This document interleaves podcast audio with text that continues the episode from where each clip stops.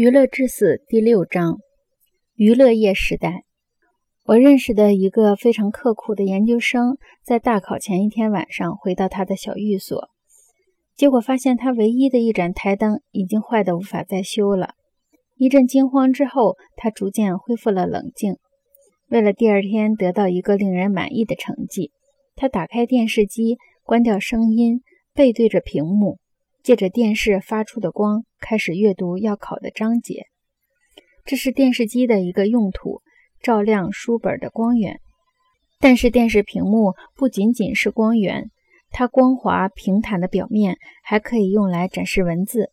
我们都住过宾馆，房间里的电视机有一个特别频道，不停地滚动，出现有关当天主要新闻的字幕。这是电视机的另一个用途。电子布告牌，很多电视机又大又结实，足以承受一个小图书室的重量。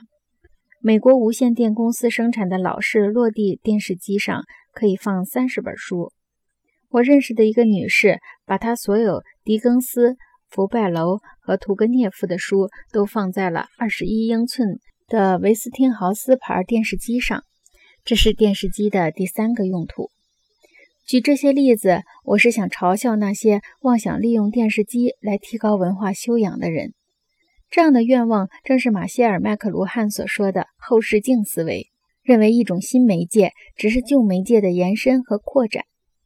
比如，汽车只是速度更快的马，电灯是功率更大的蜡烛。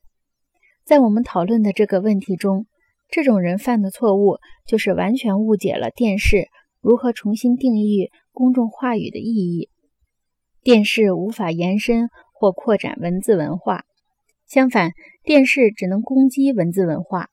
如果说电视是某种东西的延续，那么这种东西只能是19世纪中叶源于电视和摄影术的传统，而不是15世纪的印刷术。什么是电视？它允许怎样的对话存在？它鼓励怎样的智力倾向？它会产生怎样的文化？这些都是本书后面要讨论的问题。为了能对这些问题有一个清楚的认识，我这里先要区分一下技术和媒介的概念。我们也许会说，技术和媒介的关系就像大脑和思想一样，大脑和技术都是物质装置，思想和媒介都是使物质装置派上用场的东西。一旦技术使用了某种特殊的象征符号，在某种特殊的社会环境中找到了自己的地位，或融入到了经济和政治领域，它就会变成媒介。换句话说，一种技术只是一台机器，媒介是这台机器创造的社会和文化环境。